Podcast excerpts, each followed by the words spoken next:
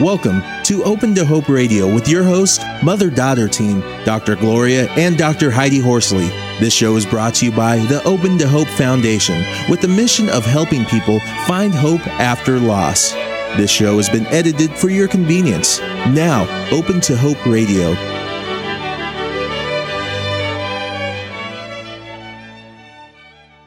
Our topic today is drunk driving, forgiveness with prevention, and our guest is Lieutenant Carl McDonald. Lieutenant Carl McDonald has had a twenty-year career with the Wyoming Highway Patrol. Carl was the recipient of the Distinguished Service Medal and numerous directors' commendations. Carl has recently retired from the patrol in order to accept a position as the National Law Enforcement Initiative Coordinator with M A D, Mothers Against Drunk Driving. In January nineteen ninety-eight, Lieutenant McDonald's five-year-old daughter, Carly, was tragically killed in a drunk driving collision near Green River, Wyoming. It was especially painful for Carl, as his ex-wife was the driver of the car. In the aftermath of this horror, Lieutenant McDonald put his energies into a heartrending public service announcement about this catastrophic event. The work on the public service announcement led into an award-winning twenty-minute documentary about the crash called Carl and Carly's Story, We Have to Make It Stop. Lieutenant McDonald continues his work and shares his heart in honor and memory of his precious daughter, Carly. Welcome to the show, Carl. Thank you, Heidi.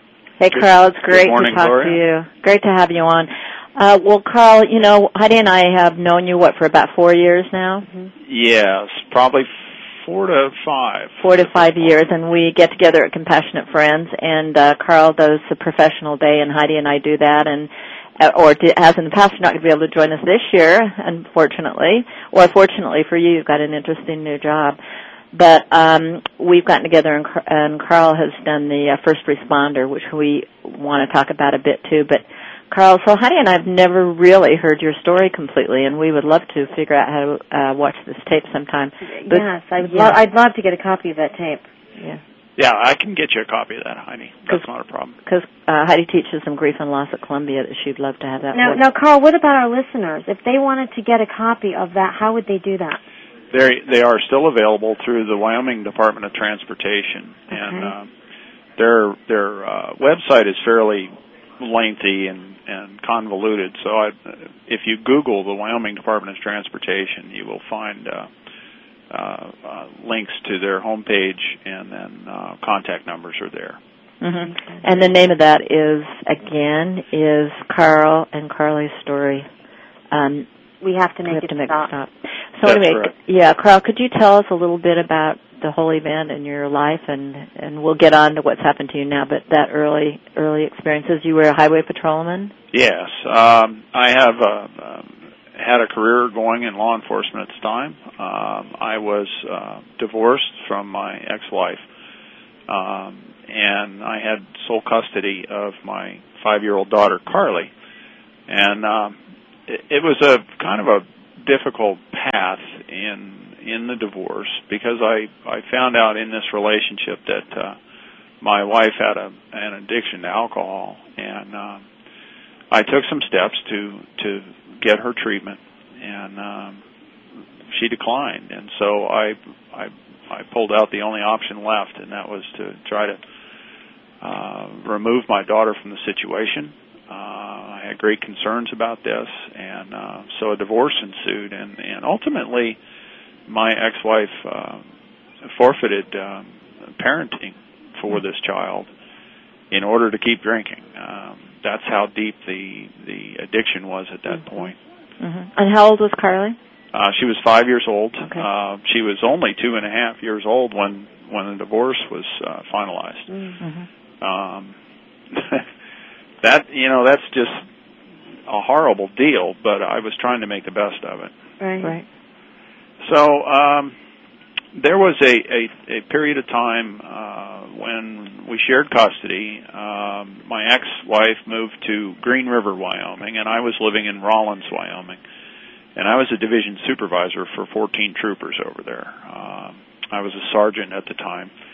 And uh, there there came a time in, in the visitation schedule where uh, less and less contact was had with my daughter, uh, which is a pretty sad thing to watch.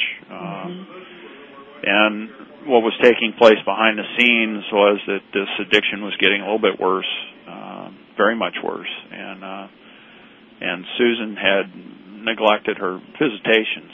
Um, there came a point around the Christmas holidays where she, she finally called and, and asked for uh, my daughter on a visitation, and I granted that. I, uh, although I was concerned about her safety, I I was under the the, the orders of, of a court to uh, to allow visitation and to encourage visitation, and I was trying to be a citizen, and uh, and so uh, my daughter went off for a Christmas time visit with her shortly after Christmas, and uh, on January second she was due back uh, at my home in Rawlins, Wyoming. Mm-hmm. On the evening of January first at six thirty p.m., uh, my my ex-wife was driving a car with a very high blood alcohol content of zero point two two percent. And, and what's the legal? Uh, legal at the time in Wyoming was zero point one zero. Wow. Um, it is now universally in the country at zero point zero eight, so that would have been almost uh, three times the legal limit wow. of what we have today. Um, this is a, a, a level of intoxication where most people uh, have blackout experiences where they forget things that, that took place.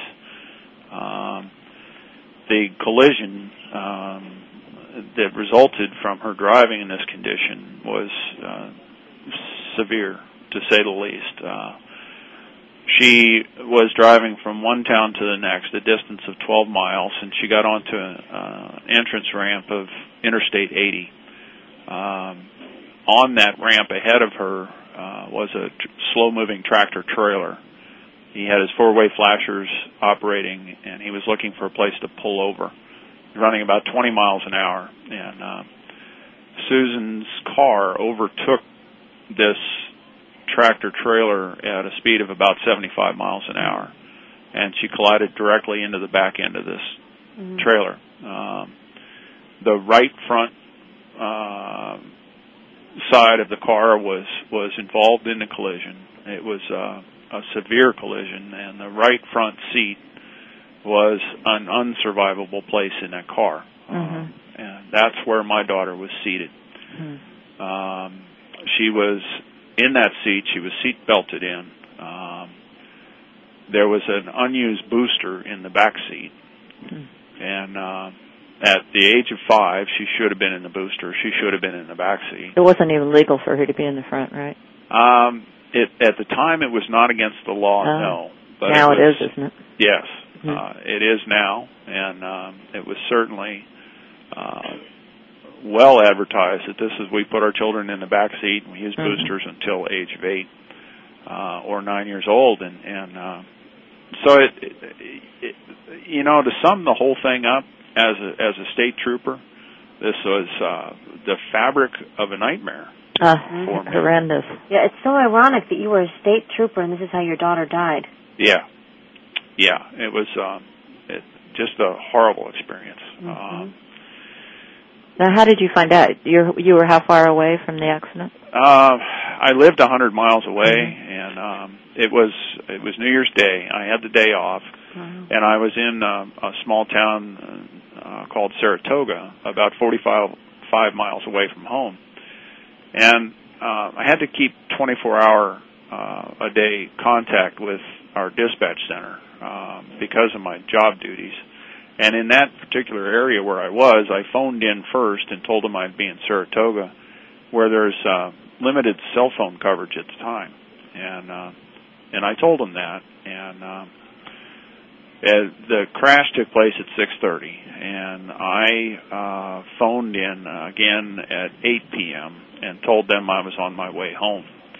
Mm-hmm. And um, I, it was a interesting one of those experiences that, that that bereaved parents, uh, unfortunately, have, is uh, when I phoned in, the dispatcher said, uh, I asked, is everything quiet? She said, yes. And she said, where are you? Which is a strange question. Mm-hmm. And and I said, well, I'm, I'm just outside of my house. Uh, I'm coming up the street now. And she said, okay, uh, and hung up the phone. Oh, there was a there was a state patrol car there waiting for me, mm. uh, which is not an unusual event because I yeah. had people, fourteen troopers working for me, and mm-hmm. they often had questions.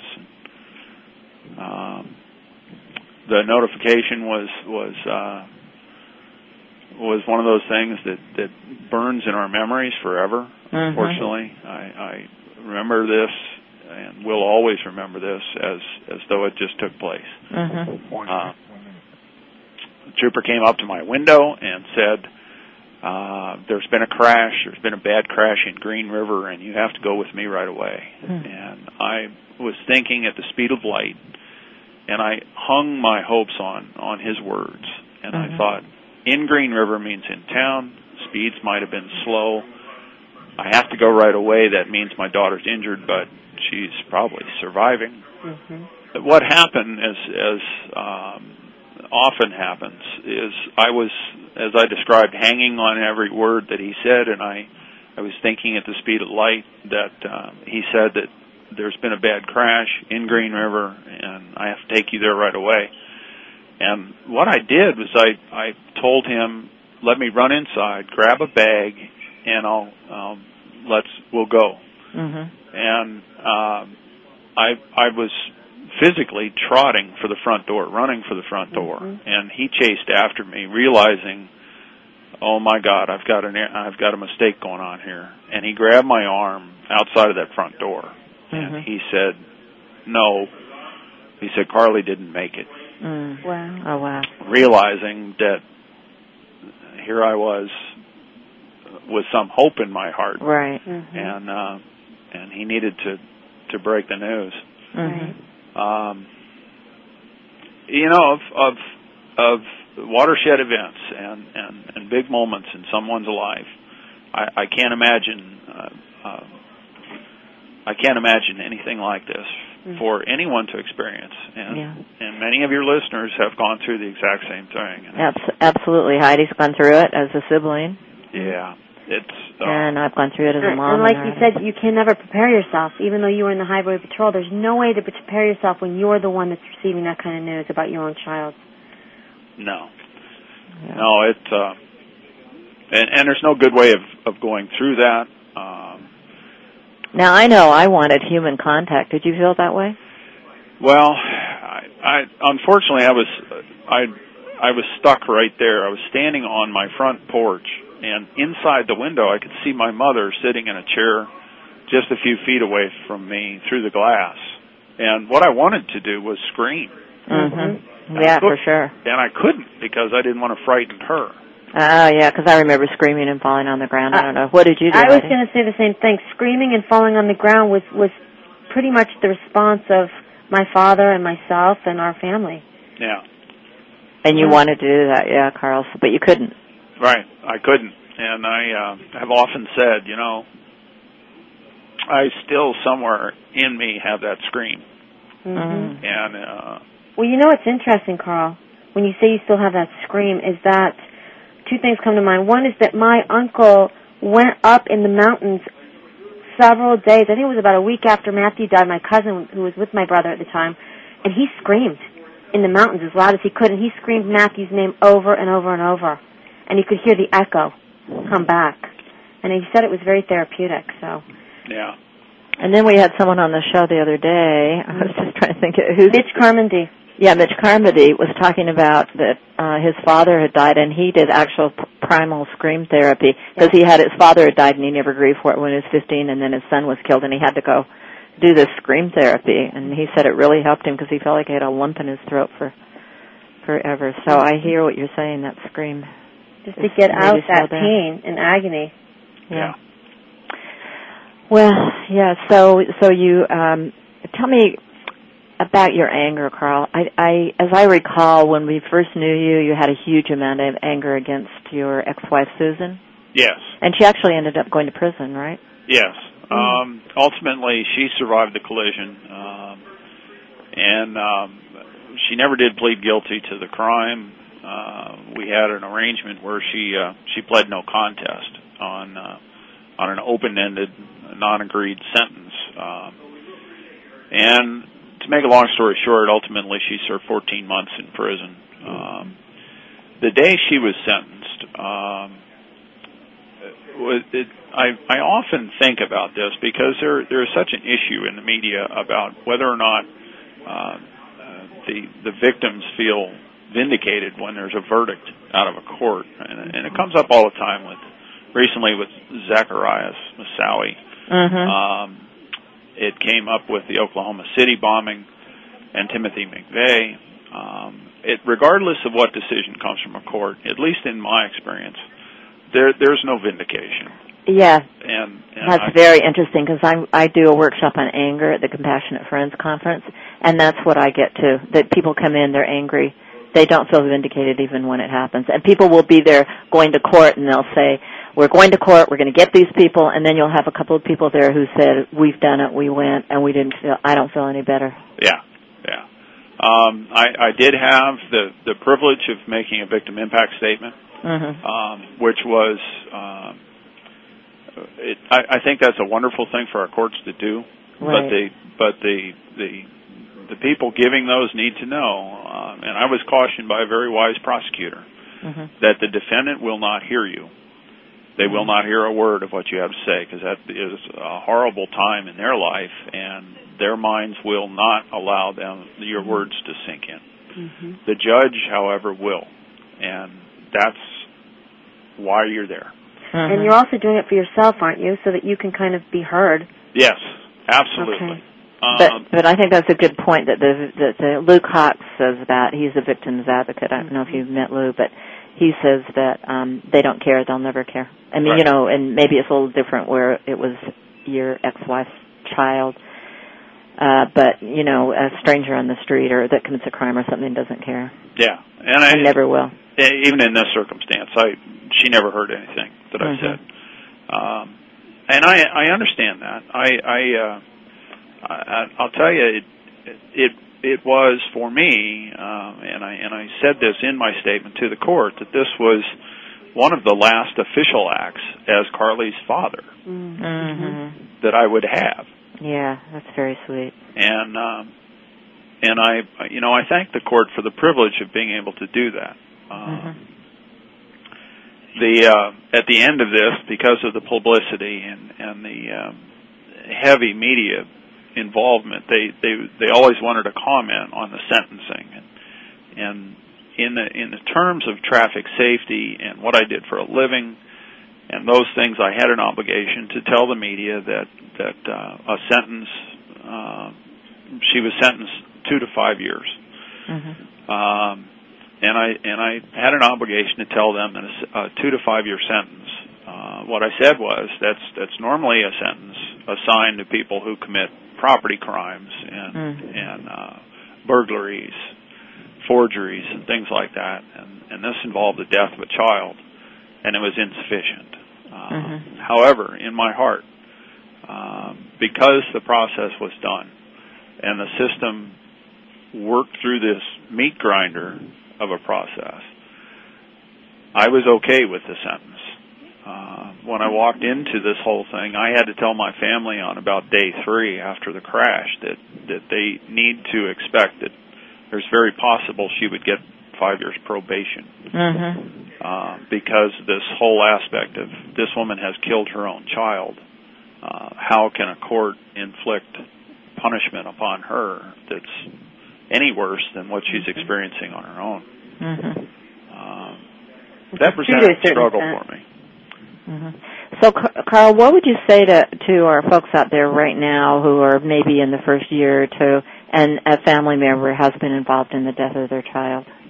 You know, I, um, that's a great question, and, and I would say I would say that that what you need to do before you do anything else is lean into the grief of your loss um, and and put aside those things that have to do with the with the system first, because uh, your anger will get focused towards the system and the people involved and the investigators and the whatever uh, is, is going on.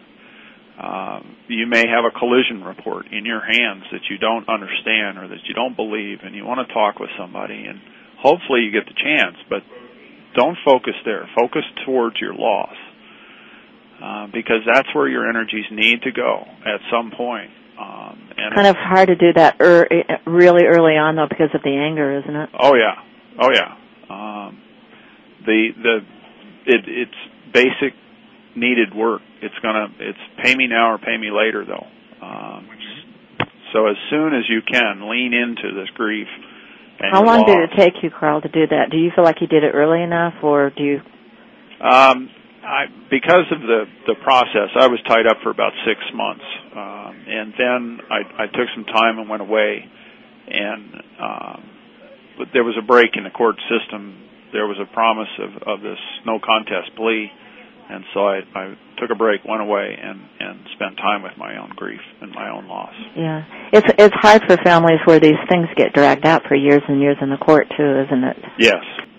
She was ultimately served fourteen months in prison and then uh, uh, was released with one year of, of supervised probation in, the, in, a, in an outtake program. Mm-hmm.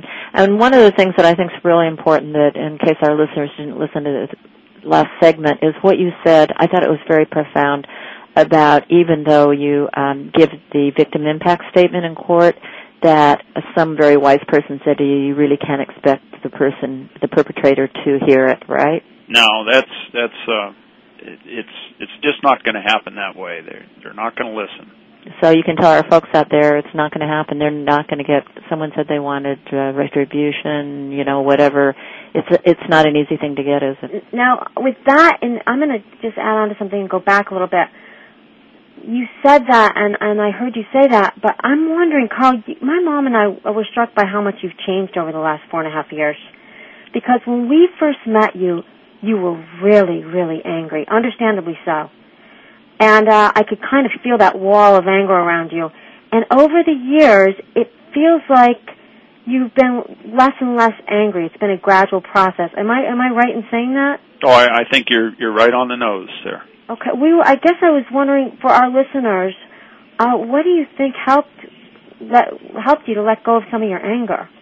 Well, I I, I had to uh, do the, the the most important work early on, and and and stop directing my anger at the, the perpetrator of this, because it, all it was doing was hurting me. Mm-hmm. Uh, anger that resides in us. Uh, is is like consuming some sort of a poison into our systems in order to make the other person sick. Um, it's not going to happen. And uh, I, necessarily, I was trying to sort this out. I mean, I, I've never been wounded by another person mm-hmm. in, in anything approaching this. Uh, and and so that causes an injury. Mm-hmm. And and uh, that healing is a process that, that I would say a, a, a number of people have said in the last uh, three, four years they've seen a marked improvement in me. It just takes a long time. You know, I wouldn't want to say exactly improvement, Carl, because you've always been a great guy. Yeah. No, you're a good-looking guy. You're a great guy. I, I would think more uh, less improvement than uh, maybe change. Mm-hmm. Yeah. I, you know, I, I, I spent a lot of time in, in what I refer to as my cave. Um, I stayed away from people. Um, I, I necessarily I had to come out of my cave and go to work, but uh, when my work was done, I was at home, and um, I made up all kinds of excuses. I, I, people that I still work with believe that my my bedtime is eight fifteen. That's not necessarily true. But I made it up, so they believe it. So uh-huh. they leave me alone and not ask me. So you isolated to. yourself initially. Oh, absolutely. And um, and what about your siblings? Were they a support system? Yes, very strongly. Um, I'll bet for the first two years, my uh, my sister Sally, who lives in Washington D C, talk about separation. Uh, I'll bet she called every day, wow, uh, without fail, um, mm-hmm. for two years. Wow. Yeah. That's wonderful. wonderful. Yeah. Um, yeah, and it just, it, it's just been a long, long path. Well, it, it, I think that it's incredible. I, when my son was killed, I was the psychiatric nursing consultant to the surgical service at the University of Rochester, and I worked with people who were in automobile accidents. and, you know, who were in the hospital for surgery and, and death and dying. That was my field. And um, I did it. I, I did it for about uh, a year, and then I, I I bailed out by going back to school, uh, you know, because I, I really couldn't handle it anymore. How did you handle staying in the highway patrol? Well, that, that was that was not easy either. I, I stayed in Rawlins as a division supervisor for the next two years after the collision, and um, the the final year I I put thirty-four people in um, in body bags. Wow. And I, I finally went to my department. There was an opening in Cheyenne, uh, an administrative opening, and I went to my department and said, I think I, I need to cry uncle here, and uh, I'd like to apply for this administrative opening because I need a break from the road. Um, I was out arresting drunk drivers. I was... I was Did you? How were you? Did you feel like you were mean or uh, that's cranky? What I was wondering. Or, yeah. Were you more punitive arresting drunk drivers? Um... You know, the, the, the people that were um, helpless, and, and many of them are that way when they're in that condition, um, I was okay with. But I will tell you that there were some uh, that were uh, fighting me, mm-hmm. spitting, cussing, yelling, screaming, all those things that the nasty ones do, um, that I, I had patience problems. And I had my all the guys that worked for me knew that, and I told them that uh, very, very much up front. I said, if you hear me holler for help, please come. Uh, mm-hmm. And it, it may not be that I'm I'm I'm in uh, in in a deadly situation or anything like that. It may just simply be when you get there that I, I cannot control my temper, and I need to walk away from somebody, and that that did happen on occasion. Mm-hmm. This is really interesting because I don't know about you, but at first, when I went back to work, I I really hung on to being really competent. I really wanted to show that I could do the job.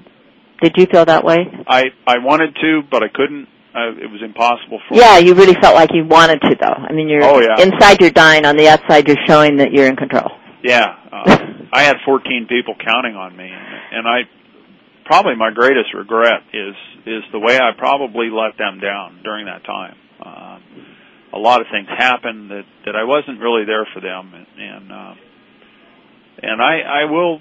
That's probably without a doubt my one of my greatest regrets. But but none of us had a choice at the time, and, and they were great to put up with me and support me in the way they did. Yeah, yeah. Well, Heidi, you were back in school, so you had the same thing, trying to show that you were competent. Right, and I was going to. Comment on something Carl said when he said he wasn't there for people. It's so hard to be there for anyone when you're just trying to be there for yourself and keep yourself together after something like a sudden death and something so tragic as the death of your daughter. Yeah, um, I, I would compare it to some sort of a, uh, at times, uh, a reptilian survival mode uh, mm-hmm. where where I could not bring my focus outside of myself. Uh, mm-hmm. And that's why I, I was just incapable of, of solving some of the, the problems that that I was supposed to solve because they didn't amount to much in my in my world. Isn't that the truth? There's then and then there's now. Mm-hmm. So what can we all say to the people out there who are newly bereaved about your job? Um, I would I would say that, that you you can stay with your work. You need to stay with your work. It it is vital not to make any any drastic decisions. Mm-hmm. Um, Especially lean, the first year. Yeah, yeah. Lean Tell on, people what you need. I think lean on say. others because yeah. um, it's perfectly fine. It's it's against the rules of our culture, but at this time, kind of time, it's perfectly fine to say, you know, I need help. Mm-hmm. Uh, and I even need, when you're not saying that, I noticed your sister kept calling you every day, which I love. That's such a great. She was such a great support system, and that's why I love having my sisters. She kept checking in with you, even though everybody else thought you were in bed at eight fifteen. Yeah. Yeah, my sisters were calling me, too. I remember once I took a sleeping pill, and they called me in the middle of the night, and they called my neighbor. They were so worried about me. I remember that, yeah. So, yeah. And you do need to let people know that you you might be crying, you might have to leave, you know, whatever it is that you need. You've got to take care of yourself, so, yeah. But it's, as I think, Carl, you just made a really important point. It's, it's important that you don't make any big, drastic decisions the first year. Oh, it's vital. It's so strange saying that you are the National Law Enforcement Initiative Coordinator for Mothers Against Drunk Driving. And I guess I was just wondering if your organization ever thought about changing it to PAD, Parents Against Drunk Driving. You know, there's been a lot of discussion about that. Our, our current national president is a man. Oh, yeah, by the way, I had him on the show, and just for our audience, October twenty-seventh, uh, we had the show with Glenn Birch. Great guy. Yeah. He tells a guy. Wonderful story, and I highly recommend that you tune into that show if you haven't heard it. Yeah. There's uh, there's there's often comments about that, but, um, you know, that's a small thing. Mm-hmm. Uh, we... we uh, Mad's such a great name. It is. Well, it is true. It is a great name.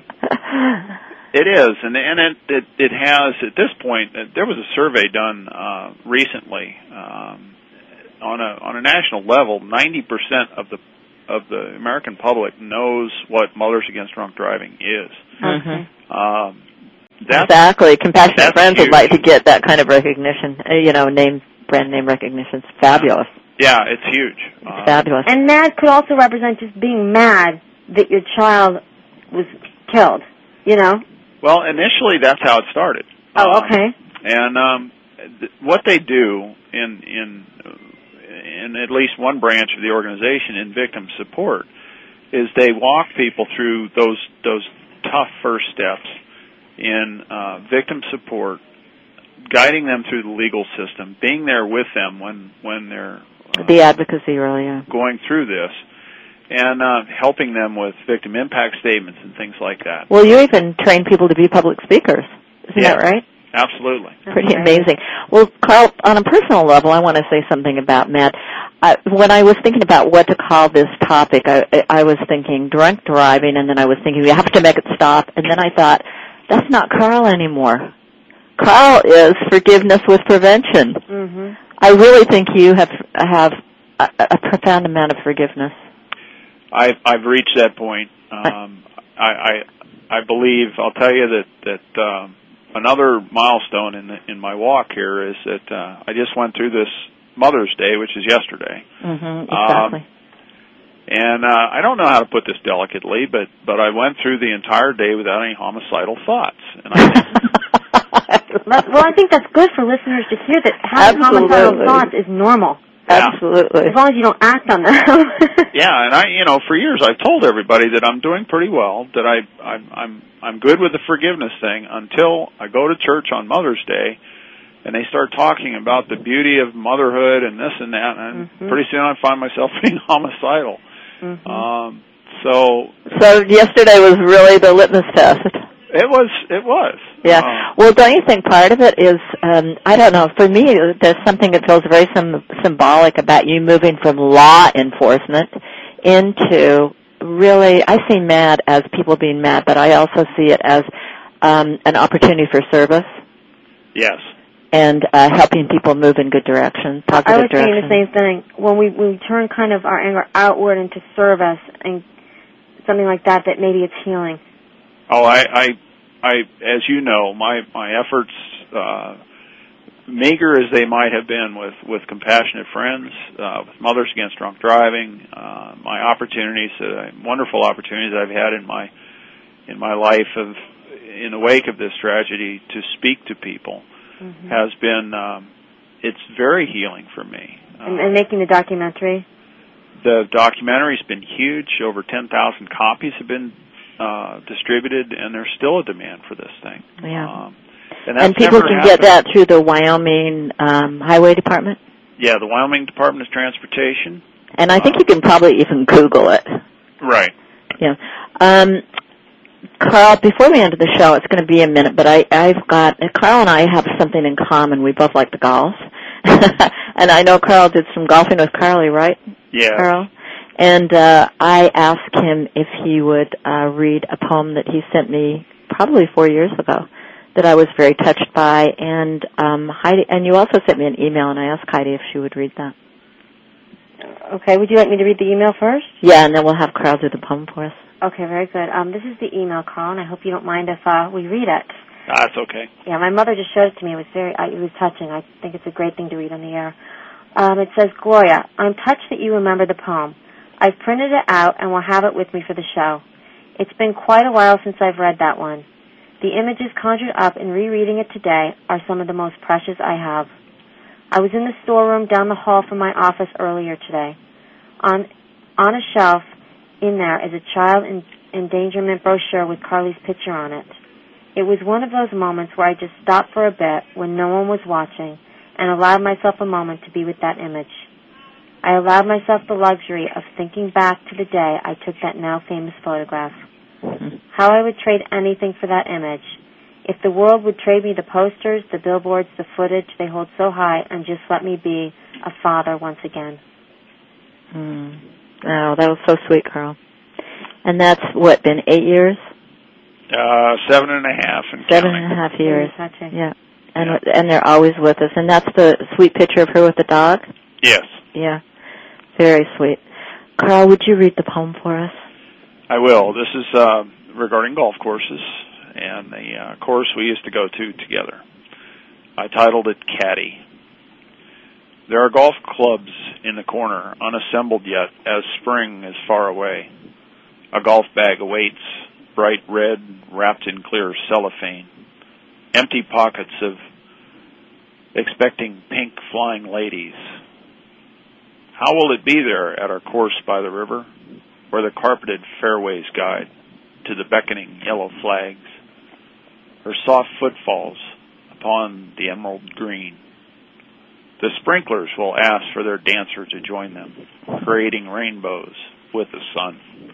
The curtain of laughter, cascading, swaying, surging ever forward to refresh their smallest fan. Yellow empty buckets at the range lay askew, anticipating her little hands to return them for more. Red and white mints in the pro shop watching to reward her labors. Someone will notice. They will speak without knowing. Where's your caddy? Will sting across the fairways. The cottonwoods will whisper. And I will die. A little more. Mm. Mm. Very dear. That's and beautiful. That's very yeah. touching.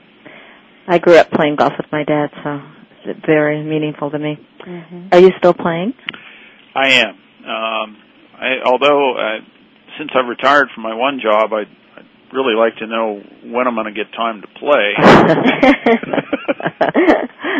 Well, Carl, before we end the show, is there anything that you feel like you've mi- we've missed that you'd like to say to those folks out there that, that are newly bereaved?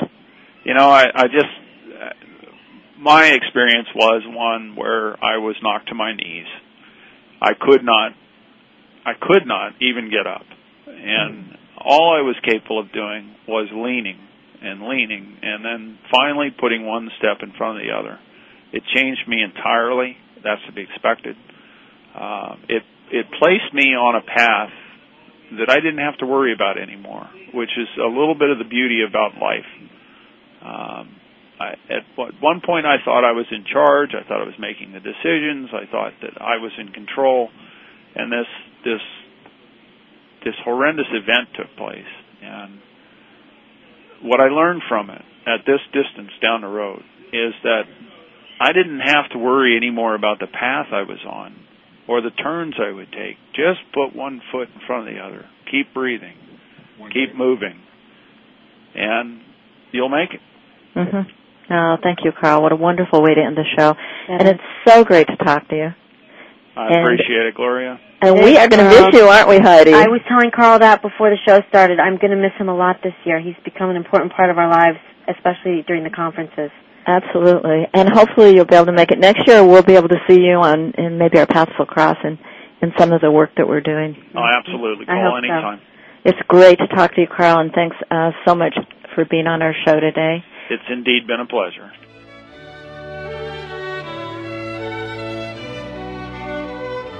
You have been listening to Open to Hope Radio. You can sign up for our newsletter, Facebook, and Twitter on our homepage at open to hope dot com.